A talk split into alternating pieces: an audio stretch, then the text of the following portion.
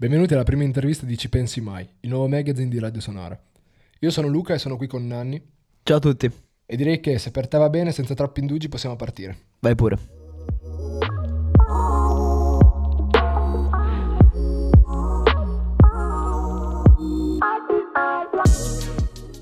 Quando i gabbiani seguono il peschereccio è perché pensano che delle sardine stanno per essere gettate in mare. Abbiamo scelto questa citazione per aprire la prima intervista di Ci Pensi Mai, non solo perché ci piacesse, non tanto perché appartenesse al numero 7 più celebre della storia del Manchester United, ovvero Eric Cantona, ma anche perché è la preferita del nostro ospite di oggi, Dario Falcini, autore, giornalista, commentatore sportivo e direttore del magazine online Rock It. Ciao Dario. Buondì, buongiorno a tutti. Partiamo allora dagli albori, dalle origini. Nasce a Domodossola e ti trasferisce a Milano per motivi lavorativi. Come hai affrontato il passaggio dalla provincia alla città, se vuoi in qualche modo metropolitana?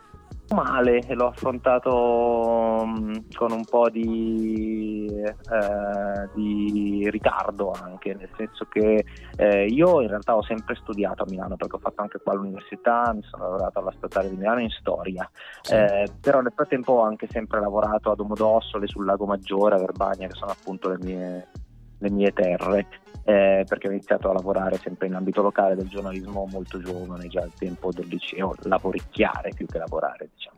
E, ehm, quindi ho fatto un pochino tutta l'università da non frequentante, cosa che sconsiglio di fare perché l'università è un periodo meraviglioso e irripetibile che bisogna godersi, bisognerebbe godersi se ne si ha la possibilità, eh, perlomeno a pieno. Ehm, quindi a Milano eh, ci stavo, ma poi tendenzialmente tornavo a casa, ho avuto un pochino il piede in due scarpe per tanti anni. Fortunatamente verso i 24 anni al momento di prendere una decisione su quello che volevo fare ho capito che per quanto amassi la mia terra sono appassionato di montagna per cui amo Domodossola eh, tutta, tutta, la realtà eh, della Val d'Ossola che è molto bella, molto naturale consiglio a tutti di andarsi a fare un giro. Eh, ma ho deciso che volevo vivere Milano a pieno per le opportunità che dava, in particolare nel mio ambito lavorativo, che avevo ormai scelto definitivamente, ossia quello del giornalismo.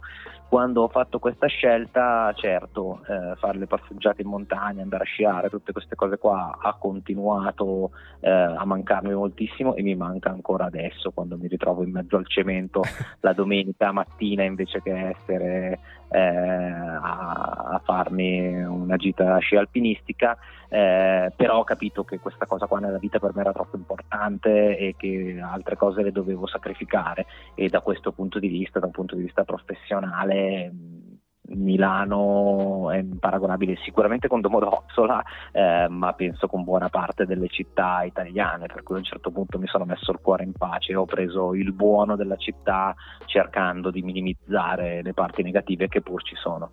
E infatti eh, avevamo, anche, avevamo, anche, letto che mm, in, in, un futuro tu vorrai tornare a Domodossola comunque perché è quello che ti senti tuo, tra virgolette.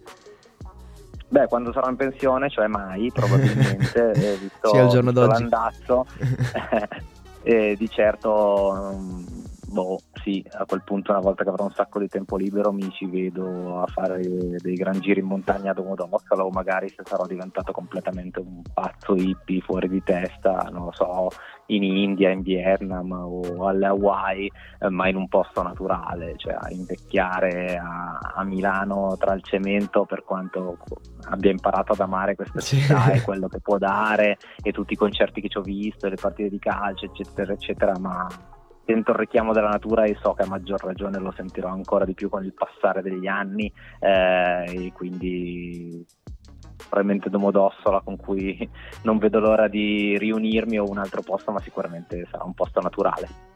Perfetto, infatti eh, vorremmo un, un, tuo piccolo parere che in parte si è, si è, già capito dalla tua risposta precedente, però secondo te al giorno d'oggi, eh, soprattutto per quanto riguarda i lavori prettamente creativi, è necessario lo spostamento a Milano? Necessario forse no, ci sono tante belle realtà che nascono delocalizzate, decentrate, ci sono esempi eh, di creatività assoluta, soprattutto per chi lavora, eh, no ecco, mettiamola così, chi lavora mh, mm, come freelance, privatamente ormai può stare più o meno ovunque, certo. anzi conosco sempre più gente che magari eh, lavora con una base di clienti, tra virgolette, su Milano, ma poi vive magari sei mesi di qua e sei mesi di là. Eh, se vuoi stare al centro delle cose, se vuoi vivere con, come è sempre piaciuto a me una vita redazionale, quindi all'interno di un organismo che, che crea cultura, eh, Milano, Roma e poco altro purtroppo in Italia. Napoli è una bella realtà, ma mm-hmm. eh, soprattutto poi dipende dall'ambito. In ambito musicale certo. quasi tutto Milano. Si gravita eh, intorno. Quindi, sì, se si vuole stare dentro al centro delle cose, sì, io consiglio, consiglio di venire qua per questo motivo qua. Eh, poi se sei un genio della grafica eh, che fai delle cose fighissime, lo puoi fare dal paesino qualunque, anzi probabilmente c'è anche più ispirazione lì, eh, una dinamica più redazionale eh, la vedo difficile fuori da determinati centri. Certo. E ehm, adesso usando una metafora, c'è un elefante nella stanza, quindi passiamo all'ambito musicale. Già da qualche tempo scrivi di musica e dal 2019 sei direttore di Rock It. Come racconteresti il tuo lavoro a chi non sa quello che fai? Eh, boh, prima dovrei. Cioè, bisogna che qualcuno lo racconti a me, eh, poi, poi io lo, rubo le parole migliori e lo racconto a, a, quell'altro. Allora, io sono un giornalista, nel senso che sono un giornalista tradizionale, ho fatto un percorso tradizionale facendo una scuola di giornalismo che è sostitutiva del praticantato, ho lavorato in diversi ambiti, sempre più o meno vicini a quelli della musica, perché sono stato tanti anni in una radio, ehm, ho fatto varie collaborazioni, poi sono stato prima a Rolling Stone per tre anni e ora a Rock come direttore per tre anni. Eh, potrei scrivere di qualsiasi cosa, nel senso che ho una formazione appunto giornalistica standard, potrei scrivere e ho scritto peraltro di politica così come di tecnologia, eh, di sport e un pochino la casualità oltre che una mia predisposizione e passione per la musica mi ha portato a ehm, specializzarmi in quest'ambito qua, ma non sono un musicista prestato al giornalismo musicale come invece ci sono in questo settore qua, sono un giornalista che si è eh, concentrato e specializzato sull'ambito della musica. Ehm, quello che faccio è continuare a credere che ci sia bisogno di certi tipi di professionalità e di, eh, di fare le cose in un certo modo in questo mondo qua. Quello che credo è che il giornalismo, per quanto maltrattato dagli stessi giornalisti e sempre più in crisi eh, e con eh, un sacco di ticche di cose che non vanno, sia ancora una cosa fondamentale eh, con le sue regole, con i suoi valori, eccetera, eccetera, per una società e che quindi le cose vadano fatte bene e che il giornalismo in generale, la comunicazione, in questo caso di musica, ma vale un pochino per tutti, non possa essere messa in mano solo agli influencer o ancora certo. peggio ai protagonisti che raccontano se stessi, sì. gli artisti che si autointervistano mm. o cose così, ma che il ruolo di dei mediatori, cosiddetti eh, gatekeeper, eh, per dirla all'anglosassone, che è un ruolo che il giornalista ha sempre rivestito sia eh, importante per tutti e crei del valore per tutti. Fortunatamente Rockit è un posto che crede ancora a questa cosa qua, che mi permette di fare esattamente questa cosa qua e di dare un senso a ciò per cui ho studiato eh, e che sono mh, con tutti i suoi limiti e con tutti i miei eh, giorni sì e giorni no, che sono veramente fiero di poter continuare a fare. Perfetto, e parlando appunto di questo, la direzione artistica del Miami è tenuta proprio da, da Rockit.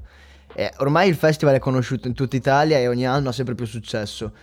Eh, che aria si respira lì? E soprattutto, domanda particolare, come cercheresti di convincere un tuo amico ad andarci? Un amico indeciso magari.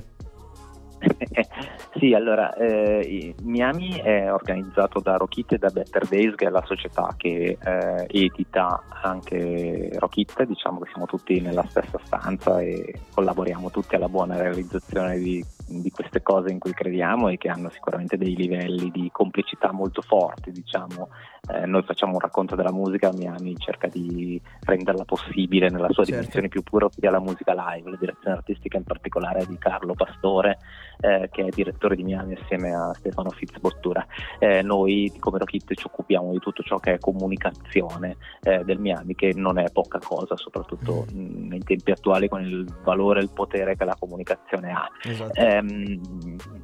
Miami ormai è eh, maggiorenne, anzi lo sarebbe anche come edizioni se non ci fosse stata la pandemia di mezzo che ha cambiato un pochino di equilibri ed è un posto veramente unico. Dopo due anni, scorso, dopo due anni di stop, eh, l'anno scorso ha ripreso e c'era la stessa energia che c'era prima, cioè eh, ormai ha una sua eh, un suo pubblico che conosce Miami, sa che cosa vuole da lui, ha una sua liturgia, eh, ha delle sue dinamiche un pochino veramente al- alchimistiche che scattano ogni volta si aprono quei cancelli eh, che solo venendo a fare un giro si può respirare e capire. Ehm, per cui direi direi questo per provare a venire, cioè come Miami c'è, c'è, solo Miami, come la musica dal vivo c'è solo la musica dal vivo. L'altra cosa eh, che mi sento di dire è che nella musica italiana, assieme a tante dinamiche positive portate dal digitale, eh, sono, c'è un rischio di omologazione sempre più forte. Eh, eh, la, la, legge dei data, la legge dei numeri che ti spiega cosa funziona e che cosa no, eh, da un lato ha dato delle possibilità a chi prima non ce n'aveva, dall'altro eh, fa sì che eh, tutti vadano in una direzione abbastanza preconfezionata perché sanno che il potenziale successo sta da quella parte.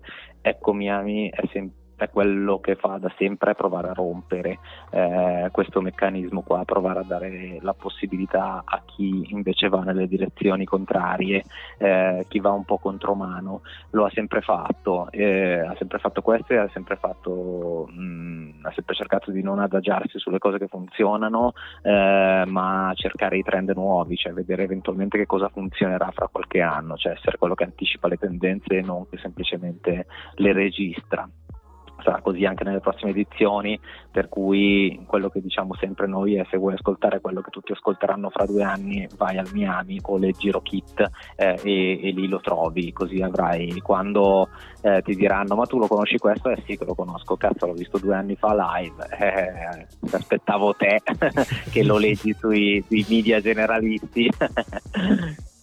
Allora, eh, rimanendo sempre in campo musicale, nel 2022 che è appena trascorso hai condotto 25, un podcast che racconta i 25 anni che hanno rivoluzionato la musica italiana. E arrivati a un'ipotetica conclusione della rivoluzione, come valuti il panorama attuale della musica italiana? Eh, eh, ma lo valuto vario sicuramente. Eh, la cosa interessante di 25 è stata appunto che non, che, un, che, che non, abbiamo voluto raccontare una realtà cristallizzata, ma una realtà in movimento, una realtà fatta di storie molto diverse, fatta di successi ma anche di insuccessi, fatta di successi arrivate dopo tanti insuccessi. Se dovessi raccontare solo la realtà attuale, direi che purtroppo c'è molto conformismo, direi appunto come in parte anticipavo prima, eh, che è troppo facile sapere cosa funziona e quindi c'è una mm, tendenza ad emulare eh, ciò che già si sa che va. Eh, all'ultimo Sanremo su 28 cantanti mh, mm, potevo già più o meno aspettarmi tutti che cosa avrebbero portato. Eh, e questa non è una cosa che mi piace, a me piace l'insolito, a me piace la cosa che stupisce, a me piace la cosa eh, un po' sghemba, la roba che non ti aspetti, la roba che magari non è così eh, ben codificata.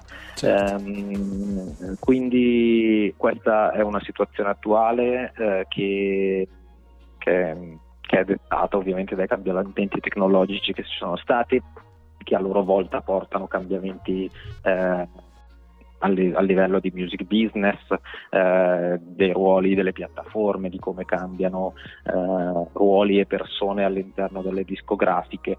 Eh, quello che abbiamo provato a fare con 25 è res- mh, dare una fotografia in movimento appunto di come si è arrivati a questo cambiamento eh, attraverso 25 storie a nostro modo paradigmatico, paradigmatiche e, mh, e che ti dicono come come è possibile che eh, un ragazzo di 20 anni oggi trovi il successo al primo singolo e va benissimo così, beato lui e, e, beati noi se quell'artista eh, è valido. Ehm, ma all'interno ci sono anche le storie di chi il successo l'ha trovato a 45 anni dopo certo. aver veramente mangiato sì. la merda eh, su ogni palco possibile. Ci sono tantissime storie ed è questo a rendere bella la musica. La musica è una cosa fatta da persone in cui ognuno porta il suo e porta il proprio vissuto personale. Eh, se la musica, come purtroppo la si intende adesso, invece eh, tutto viene deciso da un algoritmo, eh, ecco mm-hmm. questa cosa a me interessa meno perché a me interessa il cuore e la carne viva delle persone. Ci pensi mai che appunto il nostro magazine nasce con l'intento di indagare in ogni numero circa un determinato argomento? E, um, il primo tema che affrontiamo nel, nel primo numero è appunto la nostalgia, che a seconda di chi la vive assume diciamo, un significato un po' diverso. E, um, qual è il tuo concetto di nostalgia? Che andrebbe uccisa perché ci fa perché non ci fa andare avanti. Eh, la nostalgia è la roba più normale del mondo, è la miglior merce possibile, peraltro in ambito musicale e culturale. Certo. E, tornando all'ultimo Sanremo lo abbiamo visto, ma non sì. serviva Sanremo, c'è la dinamica della nostalgia nelle serie TV, nella musica, ovunque, nel calcio con cui abbiamo iniziato questa esatto. discussione. Si sapeva eh, già eh, è una roba che, che, è così da un pezzo, cioè non c'è assolutamente nulla di, nulla di nuovo. Eh, guardate adesso le classifiche, le ultime classifiche FIMI, eh, quanti pezzi tra i primi in classifica sono in realtà dei campionamenti di pezzi eh, del passato più o meno famosi, più o meno evocativi eh, che sono stati ripresi, ecco quella roba lì è nostalgia, anche nostalgia un pochino facilotta dal mio punto di vista. Um, ovviamente anche a me fa piacere raccontare che ne so, Infinity di Guru Josh eh, piuttosto che raccontare Cantona o chissà chi. Però se si ferma a quelli secondo me si va avanti. Eh, quindi per quello dico che il vero sforzo è uccidere la nostalgia perché solo uccidendo la nostalgia viene la voglia di essere sempre un po' positivi, di creare cose nuove. Eh, ho una laurea in storia nel senso che non è che sono per forza uno che deve stare interessato al futuro, eh, ossessionato dall'innovazione, tutte queste cazzate qua, cioè è importantissimo conoscere il proprio passato, le proprie radici, eh, ascoltare i CCCP eh, o, o, o, chissà che, però da lì bisogna sempre proiettare qualcosa in avanti e invece è semplicemente eh, boh, ascoltare Ambra e appartengo perché ci ricorda di quando avevamo 15 anni ed eravamo tutti giovani eh, e belli, ma e poi belli parliamone e quella cosa non mi interessa granché, mi sembra che produca molto poco. Allora, già che ci sono, metto il dito nella piaga. Mi consiglieresti una, una canzone che associ alla nostalgia?